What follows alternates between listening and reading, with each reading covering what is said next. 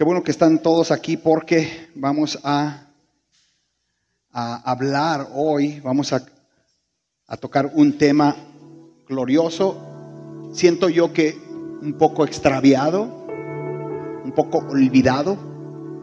Y es, y es un tema que todos conocemos, hermano. Pero sabes que, como todas las cosas y como todas las disciplinas espirituales, por lo fáciles las vamos dejando a un lado porque les restamos importancia. Pero te digo, esto es algo glorioso. Y esto es algo que tú y yo vamos a aprender y vamos a estar siempre en Iglesia Realidad fomentando esta presencia, que es la presencia del Espíritu Santo en nuestras vidas, en nuestros corazones, en nuestras familias, en nuestras decisiones. Amén. Fíjate, en el libro de los Hechos de los Apóstoles, este libro fue escrito. ¿Cuántos han leído el libro de los Hechos de los Apóstoles? Levante su mano con sinceridad. Bueno, pocos. Pero déjame decirte algo. El libro de los Hechos de los Apóstoles es un libro tan interesante porque hay tres personajes, básicamente tres personajes que ahí sobresalen. Pero te digo, dos son importantes y uno es vital y uno es indispensable. Amén. Dos son los apóstoles, los más poderosos apóstoles, escritores de la mayoría de los libros del Nuevo Testamento, que es Pedro y Pablo. Dos apóstoles poderosos, llenos del Espíritu Santo. Pero el, el protagonista de este libro, el que se lleva las palmas, el que se lleva toda la gloria, es el Espíritu Santo. Él es el personaje principal de este libro. Por eso no te lo puedes perder, por eso tienes que leerlo. ¿Sabes? Este libro relata los comienzos del cristianismo, los comienzos de la iglesia como la conocemos hoy en día. Bueno, tal vez no, porque ahora con tanta modernidad, con tanto internet, con tanta mentira, bueno, han entrado tantas cosas a la iglesia que te puedo decir con toda seguridad que no, no en todos lados el Espíritu Santo está presente.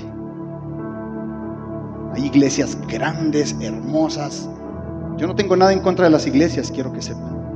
Organizadas de una manera perfecta. Pero el Espíritu Santo no está ahí. Claramente te lo puedo decir. Porque se han olvidado que el que dictó la pauta para sembrar las iglesias y para, y para el caminar, el diario vivir de los discípulos de ese entonces, era el Espíritu Santo. Era Él guiando, Él enseñando, Él hablando, Él dando dirección. Él es el protagonista y debe de ser el protagonista de nuestras vidas. Y te voy a decir algo, no es nada religioso. No es nada religioso. El Espíritu Santo escogió al sucesor de Judas Iscariote, por ejemplo. El Espíritu Santo eh, apartó a Bernabé y a Pablo para ir a sembrar iglesias a Asia y a Europa. El Espíritu Santo decía qué se hacía y qué no se hacía, cómo se hacía, cuándo se hacía, y Él decía todas las cosas, como hoy debiera ser en todas las iglesias cristianas. Así debería ser. No lo es así, te lo digo. Y te lo digo porque fue una promesa. Fue una promesa. El Espíritu Santo fue una promesa. Cristo Jesús, después de su resurrección, estuvo 40 días manifestándose a los discípulos, apareciéndoseles, hablando con ellos, dejando las últimas los últimos detalles para lo que iba a ser eh, la misión de los discípulos cuando Él ya no estuviera. Ya no iba a estar Cristo. Imagínate a los discípulos. Y estoy hablando de los doce íntimos, pero Cristo Jesús no solo tenía doce discípulos, tenía doce íntimos con los que pasó tres años, día y noche, conviviendo con ellos. Pero tuvo otros más, muchas mujeres y muchos hombres, discípulos de Él también, que no eran del círculo íntimo, a los cuales les dejó esta promesa. Estuvo 40 días apareciéndoseles después de la resurrección, hablando con ellos, y llegó el fin de su presencia en la tierra. Y, llegaron a un lugar donde les dijo, vamos a leerlo, y vamos a ver, y de ahí nos vamos a ir poco a poco, dándole la importancia necesaria, la importancia vital al Espíritu Santo en esta lectura y en nuestras vidas, hermano, que ese es el objetivo en esta mañana, que vayas entendiendo eso. Hechos 1, 1 al 5 dice, en el primer tratado, o Teófilo, este es el escritor de Hechos, por cierto, el escritor de Hechos es Lucas, el escritor del Evangelio de Lucas también. Entonces le escribe a Teófilo, le dice, en el primer tratado, oh Teófilo, hablé acerca de todas las cosas que Jesús comenzó a hacer y a enseñar, hasta el día en que fue recibido arriba, después de haber dado mandamientos. ¿Por quién? Por el Espíritu Santo, a los apóstoles que había escogido, a quienes también después de haber padecido, se presentó vivo, con muchas pruebas indubitables, apareciéndoseles durante 40 días y hablándoles acerca del reino de Dios. Y estando juntos, llegaron a un lugar, dice, les mandó que no se fueran de Jerusalén. Jesús les dijo, no se vayan de Jerusalén, no se dispersen, manténganse unidos. Y así lo hicieron, ¿eh? después, después vemos en Hechos en Hechos 2. Dice que no se fueran de Jerusalén, sino que esperasen que la promesa del Padre. ¿Sabes cuál era la promesa del Padre? Era que Cristo Jesús ya no iba a estar con ellos físicamente. Ya no iba. Él ya se iba. Él iba a ocupar el máximo trono que existe sobre todo el universo. Él iba a ocupar el lugar que le fue dado. Le fue a tomar el reino, la autoridad y todo el poder. Él iba a ascender. Y los discípulos, imagínate cómo, cómo estaban pensando que se iban a quedar. Sin el maestro, sin el que los enseñó, sin el que caminó con ellos por, por esos años. Les dijo, les mandó que no se fueran de Jerusalén, sino que esperasen la promesa del Padre, la cual les dijo, oíste de mí. Porque Juan ciertamente, Juan el Bautista, Juan ciertamente bautizó con agua, dice, mas vosotros seréis bautizados con el Espíritu Santo dentro de no muchos días. Por eso les dijo, espérense ahí. Jesús sabía perfectamente que sin Él nada iban a poder hacer y Él ya no iba a estar. Sin Él, sin mí, dice su palabra, nada podéis hacer. Y Él lo sabía, y ellos también lo sabían. Ellos no querían vivir el próximo tiempo y la próxima misión, que era ah, predicar el Evangelio a toda criatura, hablarles de Cristo a todas las criaturas, no lo querían hacer solas. Por eso Cristo les dijo, espérense, yo me voy a ir, pero no los voy a dejar solos. Fíjate lo que dice Hechos 1, 7 al 9. Y les dijo, no os toca a vosotros saber los tiempos o las sazones que el Padre puso en su sola potestad, pero recibiréis, les estaba diciendo, los estaba equipando, recibiréis poder cuando haya venido sobre vosotros el Espíritu Santo. Y me seréis testigos en Jerusalén, en Judea, en Samaria y hasta lo último de la tierra. Y habiendo dicho estas cosas, hermano, viéndolo ellos fue alzado, lo recibió una nube que lo ocultó de sus ojos y ya jamás lo volvieron a ver. Pero se quedaron pasmados ahí que hasta al rato se quedaron tan, tan pasmados que estaban como hipnotizados mirando al cielo, que Jesús fue alzado y fue oculto de sus ojos por unas nubes y se quedaron hipnotizados y se pararon unos ángeles a decirles, varones galileos, que estáis mirando al cielo. Este mismo Jesús, así como le habéis visto ir, vendrá otra vez. Amén. Pero estaban, obviamente, estaban atónitos, maravillados de lo que estaba pasando. Y lo subsecuente a estos hechos, lo que pasó es que se comenzaron a reunir todos los días, hermano, dice la Biblia, todos los días, ahí en Hechos 2. Por eso te digo que lo leas, porque vas a, a ver cómo comenzó la iglesia, cómo fueron los primeros pasos de la primera iglesia.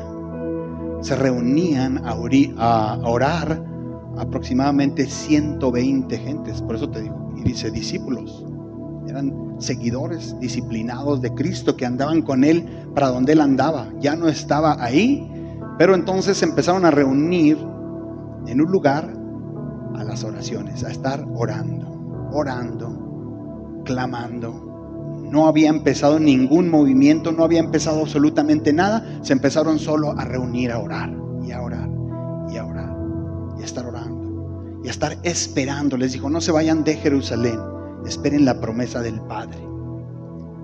Dentro de no muchos días la van a recibir y ahí estaban. Y ahí estuvieron. Amén.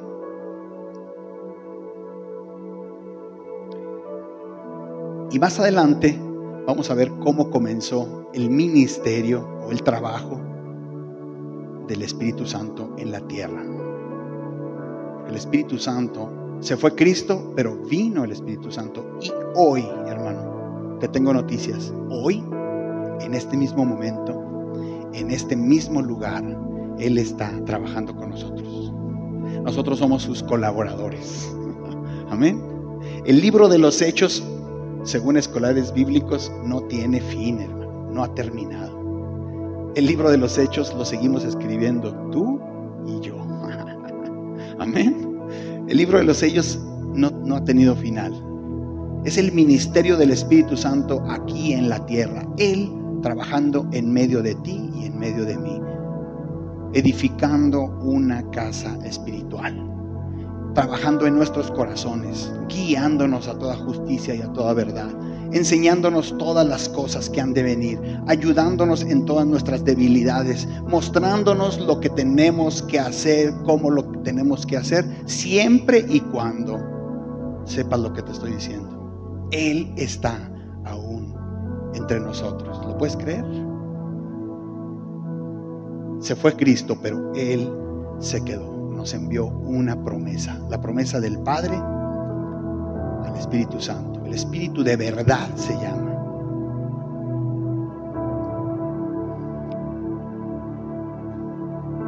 Y mira, yo quiero que sepas que hay una razón muy importante por la cual el Padre y Cristo y el Espíritu Santo decidieron que el Espíritu Santo estuviera con nosotros aquí en la tierra. ¿Sabes? Porque de otra manera no íbamos, no iban los 12 discípulos que, íntimos, o 120 que fueran los que estaban ahí reunidos, poblar del Evangelio en el tiempo de ese entonces. ¿Cómo lo iban a hacer sin la ayuda de Dios? El Espíritu Santo vino a darles ese denuedo, ese poder, a darles esa capacidad a darles esos dones para que ah, la palabra de Dios corriera y las señales hechas por medio del Espíritu Santo ayudaran para que la gente empezara a creer en ese entonces. Estas señales seguirán, dice su palabra, a los que creen. En mi nombre echarán fuera demonios, hablarán nuevas lenguas. Sobre los enfermos podrán las manos y estos sanarán. Beberán cosa mortífera y no les hará daño. Amén. Cosas sobrenaturales y maravillosas y señales que siguen a los que están siendo guiados por Dios para proclamar el Evangelio, hermano. Y te digo, el libro de los hechos no ha terminado. Tú tienes una página que escribir. Tú tienes una página que estar escribiendo.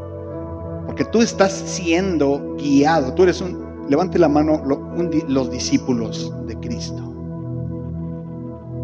Los discípulos de Cristo son seguidores disciplinados de Cristo. Bueno, pues los discípulos están siendo guiados por el Espíritu Santo. Y está siendo escrita tu página. ¿Cómo está tu página? ¿Cómo está tu página? ¿Necesitas otra página más? ¿Otra hoja más? ¿O está vacía? ¿Qué está siendo escrito en esa página? Todo lo que está siendo escrito tiene que estar siendo guiado por el Espíritu Santo. Amén. Lee conmigo Marcos 1, 9 al 13. Y sabes una cosa, te voy a decir por qué es indispensable. Te decía que uno de los personajes, de los tres personajes, es, indispensable, vital, es el más ah, famoso del libro de los Hechos, el Espíritu Santo, porque ¿cuántos saben que el Espíritu Santo es Dios? es una de, de, una de las deidades de la Trinidad. El Espíritu Santo es Dios aquí en la tierra entre nosotros. Cristo Jesús lo necesitó para comenzar su ministerio. Cristo Jesús no inició solo, sin ayuda, no, inició, no, Él inició lleno del Espíritu Santo. Él inició así su ministerio. Vamos a leerlo. Marcos 1, 9 al 13. Y si Cristo lo necesitó y lo, este, lo practicó, y hermano, tú y yo te puedo decir con toda seguridad, necesitas al Espíritu Santo. Necesitamos al Espíritu Santo todos los días. El Espíritu Santo no es una fuerza física, no es un viento recio, así se manifestó en Hechos 2, a los 120 que estaban orando, como un viento recio, pero no es un viento, no, no, es, no, es, no es algo físico, no es un, no es un, este, un terremoto, no es nada de eso, es Dios entre nosotros, en nuestros corazones, hablándonos. Fíjate Cristo Jesús. Marcos 1, 9 al 13 dice, aconteció en aquellos días que Jesús vino de Nazaret de Galilea y fue bautizado por Juan en el Jordán. Aquí estaba en el principio del arranque de su ministerio. Fue bautizado por Juan el Bautista. Y luego cuando subía del agua, por eso nosotros bautizamos, voy a hacer un, un comercial, por eso bautizamos por inmersión. Amén. Tienes que ser bautizado todo completo, tienes que no, no, no, echamos agüita nomás en, la cabeza, no todo así, porque así dice la Biblia, cuando subió Cristo del agua. Y les digo, voy a echarme un, este, un paréntesis, en mediados de agosto tenemos bautismos en la iglesia. Entonces, ve hablando con el Señor y sé obediente, bautízate. Lo necesitas. Fíjate, Cristo Jesús fue bautizado. Luego dice, cuando subía del agua, vio abrirse los cielos y al Espíritu como paloma que descendía sobre él. Yo tenía un amigo que era unitario, él decía que no existía la Trinidad. Y un día le dije, oye, explícame este pasaje. Se llamaba eh, Carlos, Charlie decía. Si lo conoces, José Luis Magallanes. Y le dije, ¿cómo está aquí Charlie, explícame, porque él decía que solamente había Dios, no, no, no, no existía Cristo, el Espíritu Santo, Dios Padre, no. Digo, explícame aquí en este pasaje, cómo en este mismo instante que se abrieron los cielos, luego de que Cristo fue, subió del agua, se abrieron los cielos, se oyó una voz que decía, este es mi Hijo amado en quien tengo complacencia. A Él oíd. Se estaba oyendo esa voz. El Espíritu Santo estaba bajando en forma de paloma, dice, y estaba Cristo ahí parado. era Dios mismo en tres personas distintas. Cosa que nadie, puede, nadie podemos explicar cómo es esto. Es un misterio. Pero así como tú y yo somos tripartitas igual, alma, cuerpo y espíritu. ¿Cómo lo explicas? No sé, pero somos tres, tres en uno. Lo que ves en el espejo todos los días, ahí es, es tu estuche. Tú eres un espíritu y tienes un alma, decisiones, emociones. ¿Cómo es? No sé, Dios es demasiado sabio, Dios es demasiado poderoso, no lo entendemos ni necesitamos entenderlo. Pero Cristo Jesús fue bautizado, lleno del Espíritu Santo en este momento. Y le dijo, tú eres mi Hijo amado, en ti tengo complacencia. Y luego el Espíritu que había descendido sobre Cristo y lo había bautizado, dice, le impulsó al desierto, se lo llevó. Y ahí estuvo en el desierto 40 días, hermano, ayunando, recuérdalo, sin probar alimento. Era tentado por el diablo, por Satanás, y estaba con las fieras y los ángeles le servían, lo estaban soportando, ayudando a pasar todo esto, porque después de ahí, hermano, arrancó el ministerio de Cristo con poder. Amén, con poder. Un hombre poderoso, lleno del Espíritu Santo, un hombre, 100% hombre, 100% Dios, trabajando entre nosotros. Amén. Así lo dice Juan 1.1. En el principio era el verbo. Y el verbo estaba con Dios. Y el verbo era Dios. Y el 14 dice, y aquel verbo se hizo carne y habitó entre nosotros. Y vimos su gloria, gloria como la del unigénito del Padre, lleno de gracia y de verdad. Y comenzó con esa gracia y con esa verdad a hablarle a todo mundo después de esto después de haber sido bautizado, llenado y haber sido tentado.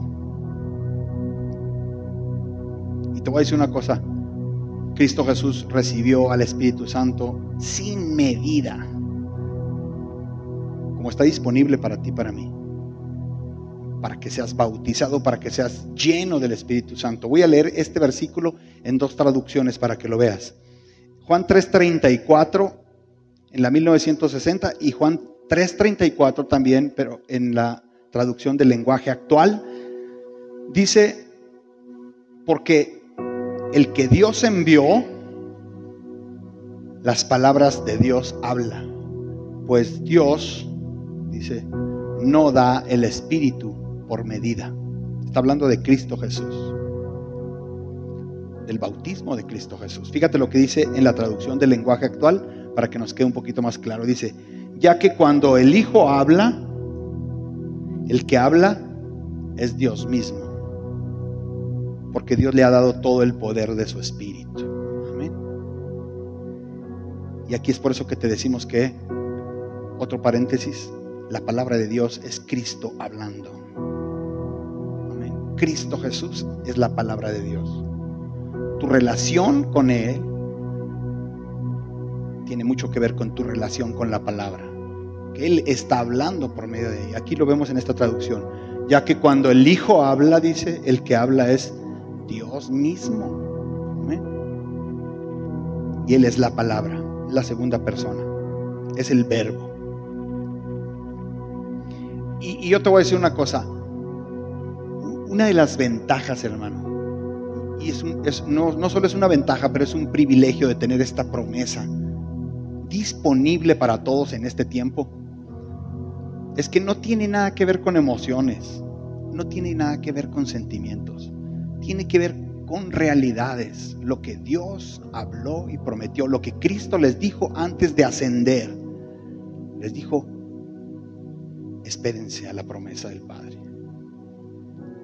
dentro de no muchos días. Y ahorita quiero que le, vamos a leer una donde esta promesa está disponible para todos, para todos.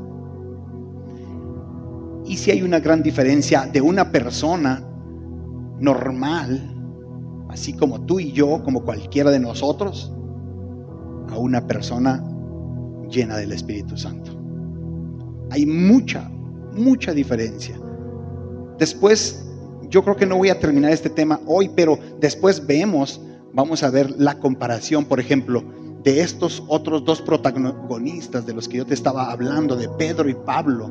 Los vemos en los evangelios, cómo era su forma de vida, cómo eran sus personalidades, sobre todo de Pedro, y a Pablo lo vemos después, en Hechos, desde Hechos en delante. Pero Pedro lo vemos un simple y sencillo pescador, ah, con, ah, con un carácter explosivo.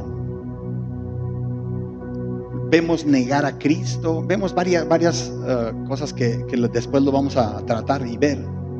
Pero lleno del Espíritu Santo, hermano, es otro Pedro totalmente otra persona. Igual Pablo, encargado, celoso, fariseo, encargado de estar persiguiendo a todos los cristianos, a todos los cristianos que ya estaban llenos del Espíritu Santo, por cierto. Amén. Porque él vio morir así, hincado, apedreado a Esteban. Pablo.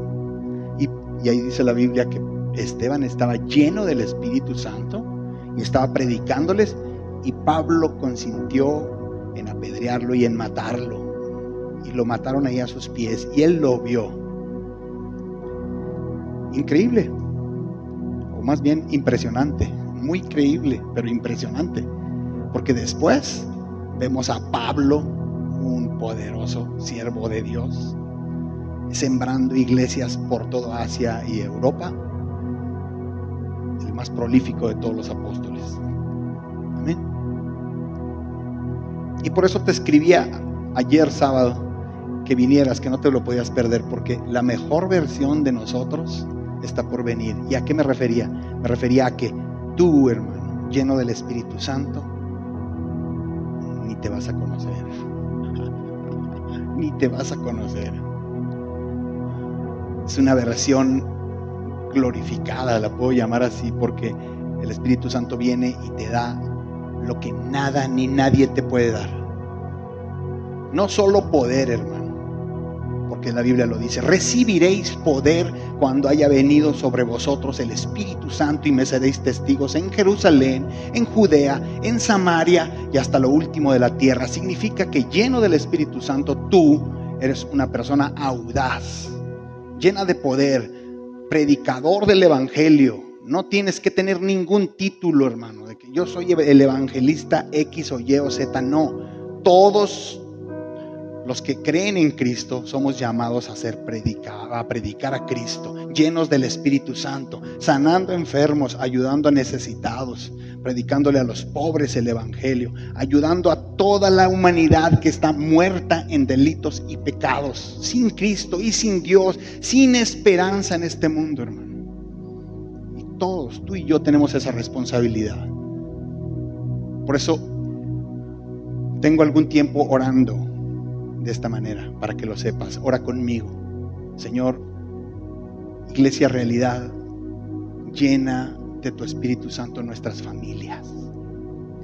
Llénanos con tu Espíritu Santo. ¿Cuántas veces has oído hablar de un avivamiento? ¿Quién sabe cuántas veces? No, necesitamos ser llenos del Espíritu Santo. Necesitamos ser llenos del Espíritu Santo, porque llenos del Espíritu Santo, donde quiera que te encuentres, vas a ser un agente de cambio. Vas a ser un agente de poder, verdadero, genuino, sin payasadas y sin circos de ningún tipo, como Cristo. Como Cristo. No necesitaba ningún escenario de nada. Él solamente decía, quiero, sé limpio. Y era limpio, era sano. Amén. Levántate. a los demonios, cállate, sal fuera. Y lo hacía. y no estoy hablando de una película, estoy hablando de a lo que hemos sido llamados. Estoy hablando de la verdad de la palabra. Lucas 3:16, hermano. Pero es un tema, te voy a decir, es la verdad, está olvidado. Es, más, es, mejor predicar cosas que, que a lo mejor te gusta oír. Pero yo te voy a decir, este es un temazo que todos queremos oír. ¿quién, ¿Quién, les voy a hacer una pregunta, ¿quién quiere ser lleno del Espíritu Santo? sí, sí, levanta tu mano alto, porque eso es lo que necesitamos. Esa es la mejor versión de Idalí, de Jesús, todos. Esa es la mejor versión de nosotros. Y está disponible. Dice Lucas 3:16, respondió Juan diciendo a todos, yo a la verdad os bautizo en agua, pero viene uno más poderoso que yo, dijo Juan el Bautista, de quien no soy digno de desatar la correa de su calzado. Él os bautizará en Espíritu Santo y fuego, porque así fue el día del Pentecostés. Estaban, se me hace que no lo voy a leer, pero estaban los 120 que, de los que estábamos platicando, estaban reunidos juntos en oración, todos clamando, esperando la promesa del Padre, y se manifestó. Llegó el día, la hora indicada que Cristo les había prometido, y, llegó como un viento recio que azotó todo ese lugar, y, y fueron todos llenos del Espíritu Santo. Y se asentaron sobre sus cabezas como lenguas de fuego. Por eso decía, Él los bautizará con Espíritu Santo y fuego. Fíjate, Juan 14, 15 al 17, hermano. Dice, si me amáis, guardad mis mandamientos y yo rogaré al Padre y os dará otro consolador para que esté con vosotros de vez en cuando. No, hermano, para siempre. Él va a estar contigo para siempre en todo lugar, en todo momento, guiándote, aconsejándote, ¿Cuántos necesitan consejo en su vida? Y no, y déjame decirte, el pastor Milton y yo estamos para servirles y para aconsejarles. Y cuando gusten, estamos para eso. Pero sabes, el mejor consejero de todos es el Espíritu Santo. Él te va a enseñar todas las cosas. Porque yo como hombre te conozco aquí en la iglesia. Y me da mucho gusto verte. Pero yo no conozco tu corazón. Yo no conozco tus pensamientos. Yo no conozco tus emociones, tus sentimientos. Yo no conozco nada de eso. Pero el consolador, el Espíritu Santo, Él dice la Biblia, Él conoce aún lo profundo de Dios. Porque es Dios. Él sí te conoce. Él sí sabe cómo aconsejarte. Él sí sabe cómo, cómo hacerte entender para salir de esa situación que no sabes cómo, cómo salir. No sabes ni cómo entraste ni cómo salir. Pero Él sí sabe todo, porque Él ve todo. Él ve el presente, el pasado, el futuro. Él ve todo. Él lo conoce todo. Y Él quiere guiarte. Si me amáis, dice, guarda mis mandamientos y yo rogaré al Padre y os dará otro consolador para que esté con vosotros para siempre, habíamos leído. El Espíritu de verdad, el cual el mundo no puede recibir, el mundo no puede, no lo conoce ni va a saber. Por eso el mundo lo ves desatado, desubicado, está confundido y está caminando hacia la muerte, hermano, hacia la muerte espiritual. Bueno, ya está muerto, pero va, sus caminos son muerte, dice la Biblia. El mundo no puede recibir al Espíritu Santo, porque no le ve ni le conoce, dice. Pero vosotros, dice Juan 14, 15 al 17, pero vosotros le conocéis, porque mora con vosotros y estará en vosotros. ¿Esto qué significa, hermano? Significa que tú el día que creíste en Cristo Jesús, el día que le dijiste, abro la puerta de mi corazón, el día que le dijiste, Señor, entra a mi vida, creo en ti, lávame, límpiame, perdona todos mis pecados. El día que hiciste eso, dice la Biblia, fuiste sellado con el Espíritu Santo de la promesa. El Espíritu Santo ahora está en ti, contigo, para siempre, dice la Biblia. Ha sido sellado, hermano. Ahora tú perteneces a Él. Y ahora tienes un privilegiazo. Y ese privilegio es que tú puedes hablar con Él en todo momento, en todo lugar, a cualquier hora. Está disponible, está en ti y contigo. Siempre va a estar así. ¿Por qué no has hablado con Él? ¿Por qué no le has preguntado lo que, lo que no sabes? ¿Por qué no le has pedido consejo? ¿Por qué has tomado decisiones tontas que te han llevado a lugares y a escenarios y a estilo de vida en el que tienes que estar sufriendo? ¿Qué no sabes que tu cuerpo es el templo del Espíritu Santo y que Él está morando contigo y que Él está contigo en ti, dentro de ti, para ayudarte, aconsejarte, para consolarte, para guiarte? Para ayudarte en cualquier necesidad que tengas. Y no lo has hecho así de esa manera. Por eso te digo, lo hemos olvidado este tema, lo hemos abandonado. Para nuestro propio mal. Fíjate lo que dice Juan 14, 26. Dice, más el consolador, el Espíritu Santo,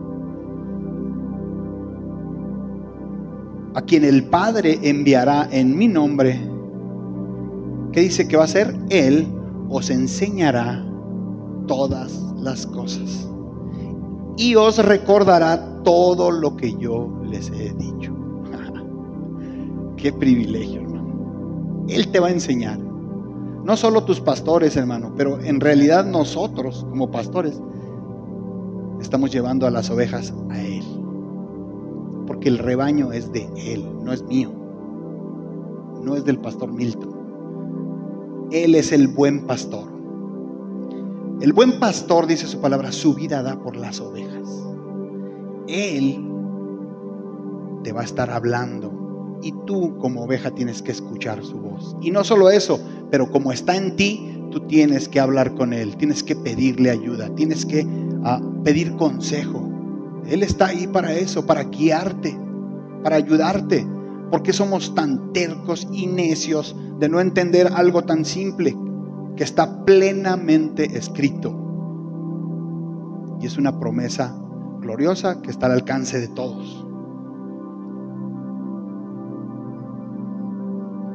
Efesios 1:13, por medio del Espíritu Santo nuestra vida, tu vida, está ligada a Dios es Dios habitando en ti, hermano. Ese es el ministerio de Dios aquí en la tierra, aquí físicamente, prácticamente, hermano.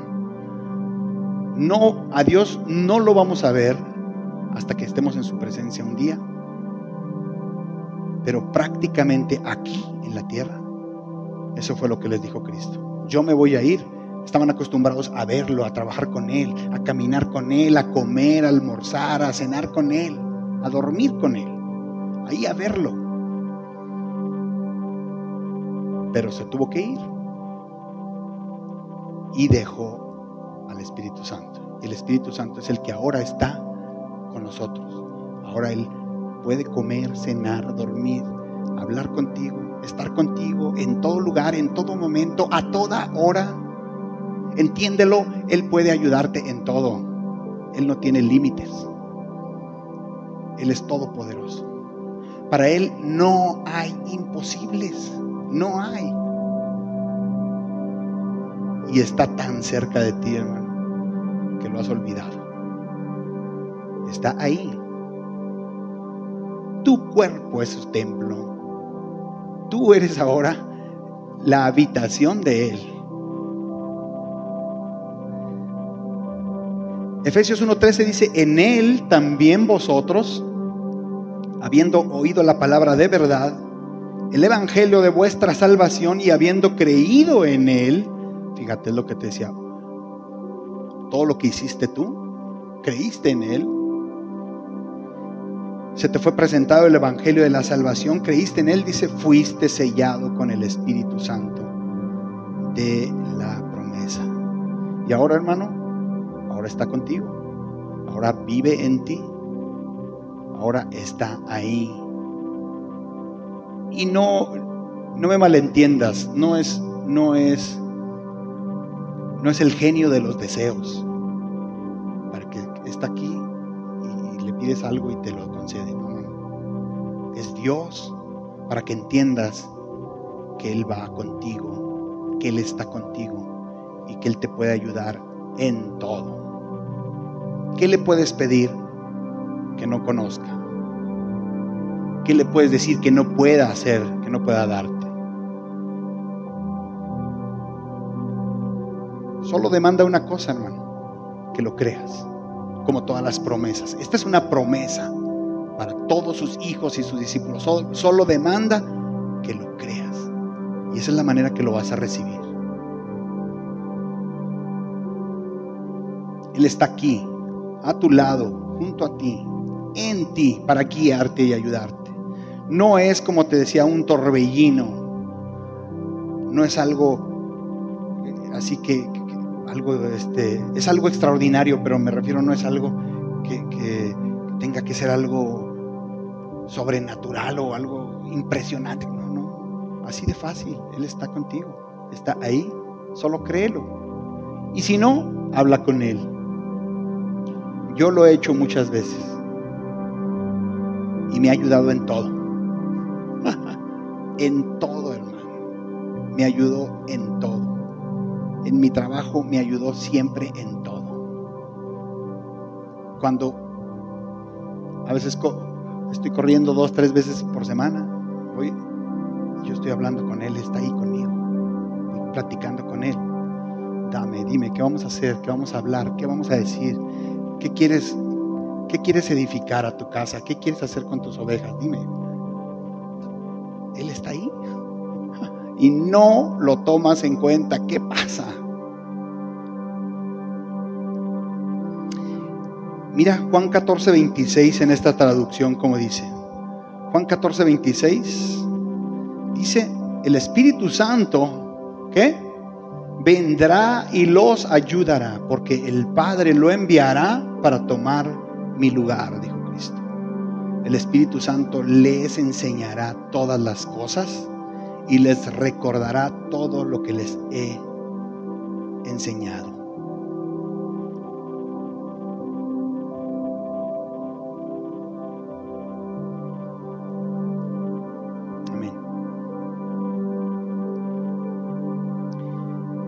Conmigo Juan 16, 4 al 15. Y para que veas qué es lo que está haciendo el Espíritu Santo en este tiempo en la humanidad. Él se está encargando de convencer al ser humano. Él lo convence. Cuando tú hablas con alguien y le predicas, por mucho que uh, palabrería que tengas o que quieras hablar,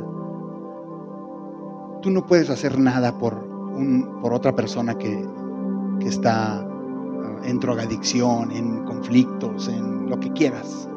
Tú no puedes hacer nada por ellos. El único que puede hacerlo es el Espíritu Santo. Él sí tiene poder. Él tiene poder para entrar en un corazón y convencer y cambiar a la persona más orgullosa, más vanidosa, la persona más uh, problemática, conflictiva, traumada, lo que quieras. Él es el único que puede quitar la depresión, Fíjate lo que dice más, os he dicho estas cosas para que cuando llegue la hora, Juan, les dije, 16, 4 al 15. Juan 16, 4 al 15. Se me hace que están poniendo otro. Juan 16, yo me equivoqué. Le puse 6. Es 16, pero se los voy a leer más. Os he dicho estas cosas para que cuando llegue la hora os acordéis de que ya os lo había dicho. Esto no lo dije al principio porque yo estaba con vosotros, le dice Cristo a sus discípulos. Pero ahora voy al que me envió. Ninguno de vosotros me pregunta, ¿a dónde vas? Antes, porque les he dicho estas cosas, tristeza ha llenado vuestro corazón. Por eso les digo, esto fue antes de que Cristo ascendiera. Dice, pero yo les digo la verdad, les conviene que yo me vaya, dijo Cristo, les conviene que yo me vaya. Porque si no me fuera, el consolador no vendría a vosotros, mas si me fuere, os lo enviaré. Y cuando Él venga, el consolador, el Espíritu Santo, les dijo Cristo, convencerá al mundo de pecado, de justicia y de juicio. De pecado por cuanto no creen en mí. Alguien que al, más duro de corazón que veas, que no puedas tú que vas, que veas que tú no vas a poder hacer nada, pero si tú oras y le dices al Espíritu Santo, ayúdame, voy a hablarle de ti, voy a hablarle de Cristo, ayúdame, convéncelo. Ayúdame convenciéndolo, porque Él no cree en ti. Dice, Él es el único que va a poder salvar y convencer a una alma. Cuando Él venga, dijo Cristo, hablando del Espíritu Santo, convencerá al mundo de pecado, de justicia y de juicio, de pecado por cuanto no creen en mí, de justicia por cuanto voy al Padre y no me veréis más y de juicio por cuanto el príncipe de este mundo ha sido ya juzgado. Amén. El príncipe de este mundo ha sido juzgado. ¿Y sabes cuál fue el veredicto? Fue derrotado. Ahora tú eres vencedor. Ahora tú estás sobre él. Ahora tú tienes poder sobre él para vencerlo. Y aparte tienes la ayuda del Espíritu Santo. Si Dios es contigo, ¿quién contra ti, si Dios es por vosotros, ¿quién contra vosotros? Dice, les dijo Cristo, aún tengo muchas cosas que deciros, pero ahora no las podéis sobrellevar ni entender. Pero cuando venga el Espíritu de verdad, dijo Cristo, Él os guiará a toda la verdad. Porque no hablará por su propia cuenta, sino que hablará todo lo que oyere y os hará saber las cosas que habrán de venir. Fíjate qué privilegio. Él te va a enseñar todas las cosas, te va a enseñar las cosas que han de venir. ¿Tienes alguna duda sobre el futuro de tus hijos? ¿Tienes alguna duda sobre ti? ¿Sobre tu trabajo? ¿Sobre tu ah, sobre una promoción, qué sé yo? ¿Sabes quién me ayudó a subir en mi trabajo? El Espíritu Santo. Él sí sabía lo que iba a pasar. Y me estuvo diciendo cómo moverme para, para llegar hasta donde llegué sin merecerlo. Esa es la verdad. ¿eh? Te digo, no es presunción, es algo que está en tu corazón, está contigo. Y Él te puede enseñar todo, lo que ha de venir, lo que necesitas. Cuando venga el Espíritu de verdad, Él os guiará a toda la verdad, porque no hablará por su propia cuenta, sino que hablará todo lo que oyere y, los, y os lo hará saber. Las cosas que habrán de venir, dice, dijo Cristo, Él me glorificará porque tomará de lo mío y os lo hará saber. Amén. Todo lo que tiene el Padre, dijo Cristo, es mío. Por eso dije que tomará de lo mío Dios lo hará saber. Gloria a Dios. El Espíritu Santo te capacita, hermano, te enseña, te dice lo que tienes que decir, a quién se lo tienes que decir, cómo hacer las cosas. Es algo más práctico de lo que te imaginas, no es tan espiritual Es muy espiritual, pero es algo muy práctico. Es algo que puedes, puedes utilizar y puedes practicar diario. Y si no, eh, comienza a hacerlo a partir de hoy. Y de hecho, te, te quiero decir, yo estoy hablando de esto porque Él me lo dijo que lo hablara. Para decirte que es algo más práctico. No es algo tan elevado, tan que nomás los pastores, los, los, los predicadores lo pueden hacer. No, cualquiera lo puede hacer.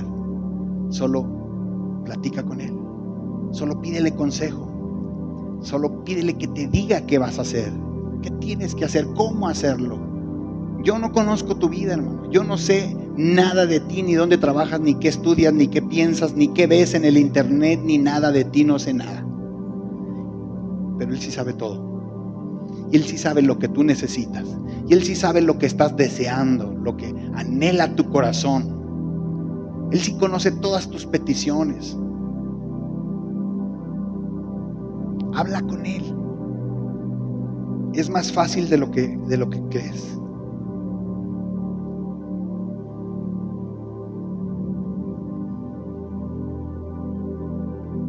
Mira lo que dice Hechos 2, 38 y 39.